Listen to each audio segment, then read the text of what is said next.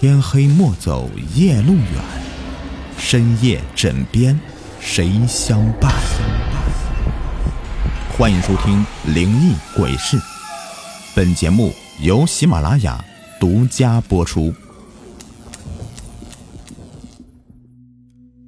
鬼屋侦探，保家园从小的梦想就是当一名侦探，不过他没有当上侦探，反倒是。当上了一名流浪汉，可是他的心里依旧是渴望着有一天可以当上一名侦探。这一天，保家园迷路了。正当他想着晚上该去哪里过夜的时候，他看到山上有一栋古老的别墅。他心里面想着，如果幸运的话，那么自己也许就可以在别墅里找到那么一席之地。于是，他就一步一步的。往别墅走去，一个老人家带着一个小女孩跪在一栋古老的别墅门外，痛哭流涕的烧着元宝纸钱。保家园就满心好奇的走过去，疑惑的问道：“哎，老人家，这么晚了，你怎么还带着孩子在这里烧纸呢？”老人头也没抬，语气伤痛的说。一年前呐，村里几个年轻人和我儿子打赌说，如果我儿子敢在这里睡一晚的话，那么他们每人都输一百块钱给我儿子。我儿子是村里面出了名的胆大呀，所以他就来这里住了一晚上，结果就再也没有回去了。保家园疑惑的问道：“老人家，这栋别墅怎么了呀？”老人家没有直接回答保家园的话，而是用手指指了指远处，对保家园说：“只要翻过对面那座山，就可以看到他们的村里。”老人家热情的邀请保家园去他家里过夜。保家园就跟着一老一少往他们村里走去。时不时的回头看着那栋古老的别墅，好奇的问道：“老人家，那栋别墅里到底发生什么事了呀？”老人叹了一口气，说道：“年轻人呐，你是外地来的，你不知道啊？那里是我们远近闻名的鬼屋啊！鬼屋。”保家园好笑的重复道：“他觉得老人虽是热情，可是就是太迷信了点不过老人没有在乎保家园话语里的调笑，而是满脸恐惧的说道：“哎呀，在二十世纪六十年代的时候，有个年轻的酒吧女郎韩嫣，爱上了一个蓝眼睛、黄头发的外国小伙子。他花光了自己所有的积蓄，买下这栋古屋。”老人家用手抹了抹自己眼角的泪水，继续说道：“那韩嫣呐，也是一个可怜的姑娘啊。他们俩就像是夫妻一样的住在这古屋里。可是啊，还不到两年，那个蓝眼睛、黄头发的外国小伙子就抛弃了那怀孕的韩嫣，独自回国去了。没多久。”韩嫣就因为没有人接生，她就这样的生产中因疼痛而死去了。那鬼呢？听了半天还没有听到重点的保家园好奇的问道：“哎呀！”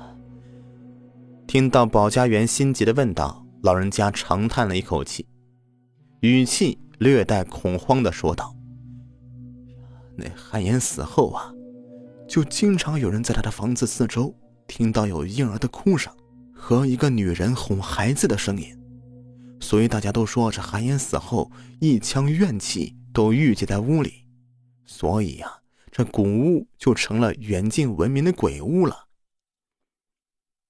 那您的儿子是怎么死的呢？保家园好奇的问道。老人家摇摇头，表示不知道。保家园有点不解。又有点生气的问道：“你怎么会不知道呢？”老人家没有回答，反倒是他身边的小女孩流着泪说道：“我爸爸被鬼给吃了，他一进鬼屋就回不来了，他回不来，妈妈也跑了，家里就剩下我和爷爷了。”保家园听了小女孩的话，他内心的侦探梦又被勾了出来。他凭着自己的推理，觉得小女孩的妈妈是最有可能杀了自己的丈夫。他认为有可能是小女孩的妈妈和人相好，所以才设计杀害了她丈夫，再和情人一起跑了。老人家听到小女孩的话，流着泪对小女孩说道：“春儿，你妈妈没有跑，你妈妈是去鬼屋里面找你爸爸，可是再也没有出来了。”老人家。转头用袖子抹了抹眼泪，对保家园说道：“当时我儿媳妇拼命的阻止我儿子去鬼屋过夜，可是我儿子不听，他执意要去，我们根本就阻止不了。第二天，我们看我儿子没有回来，我儿媳妇就把孩子交给我，他一个人去鬼屋去找了，可是再也没有出来过了。”保家园听了老人的话，更觉得老人的儿媳可疑了。看着老人和小女孩憔悴的身影，他突然觉得自己有义务要帮助这一老一少找出真相来，更加可以圆了自己的侦探梦。于是，他连招呼也没有和老人打，就往回向老人说的那栋鬼屋里跑去。一跑进鬼屋。保家园就觉得冷，刺骨的冷。鬼屋外面夕阳西斜，四周还算明亮，可是鬼屋里面却是伸手不见五指。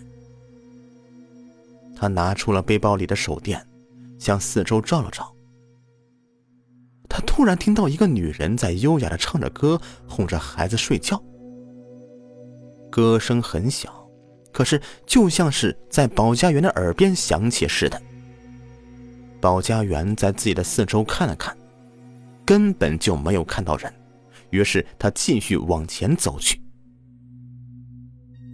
咔嚓，保家园停了下来，他的心里开始有一丝害怕了，因为他刚才还用手电照过，地上什么都没有，可是他现在却听到自己踩碎东西的声音。他深吸一口气，拿着手电往地上照去的时候，他看到那地上躺着两具白骨，他踩断了其中一具尸体的手臂。他第一次知道害怕，他惊得大叫一声，就把手里的手电筒给扔了。他拼命的往外面跑去。保家园越跑越感觉到不对劲儿了。他进来的时候没走几步路，可是现在他却怎么都跑不到大门处了。一直不相信鬼神的保家园开始害怕了，他觉得这屋里面真的有鬼。保家园不知道跑了多久，也不知道摔了多少跤，可是哄孩子的歌声却始终响在他耳边。他觉得自己实在是无法往前跑了，他弯着身子，把双手搭在双腿上，大口大口的喘息着。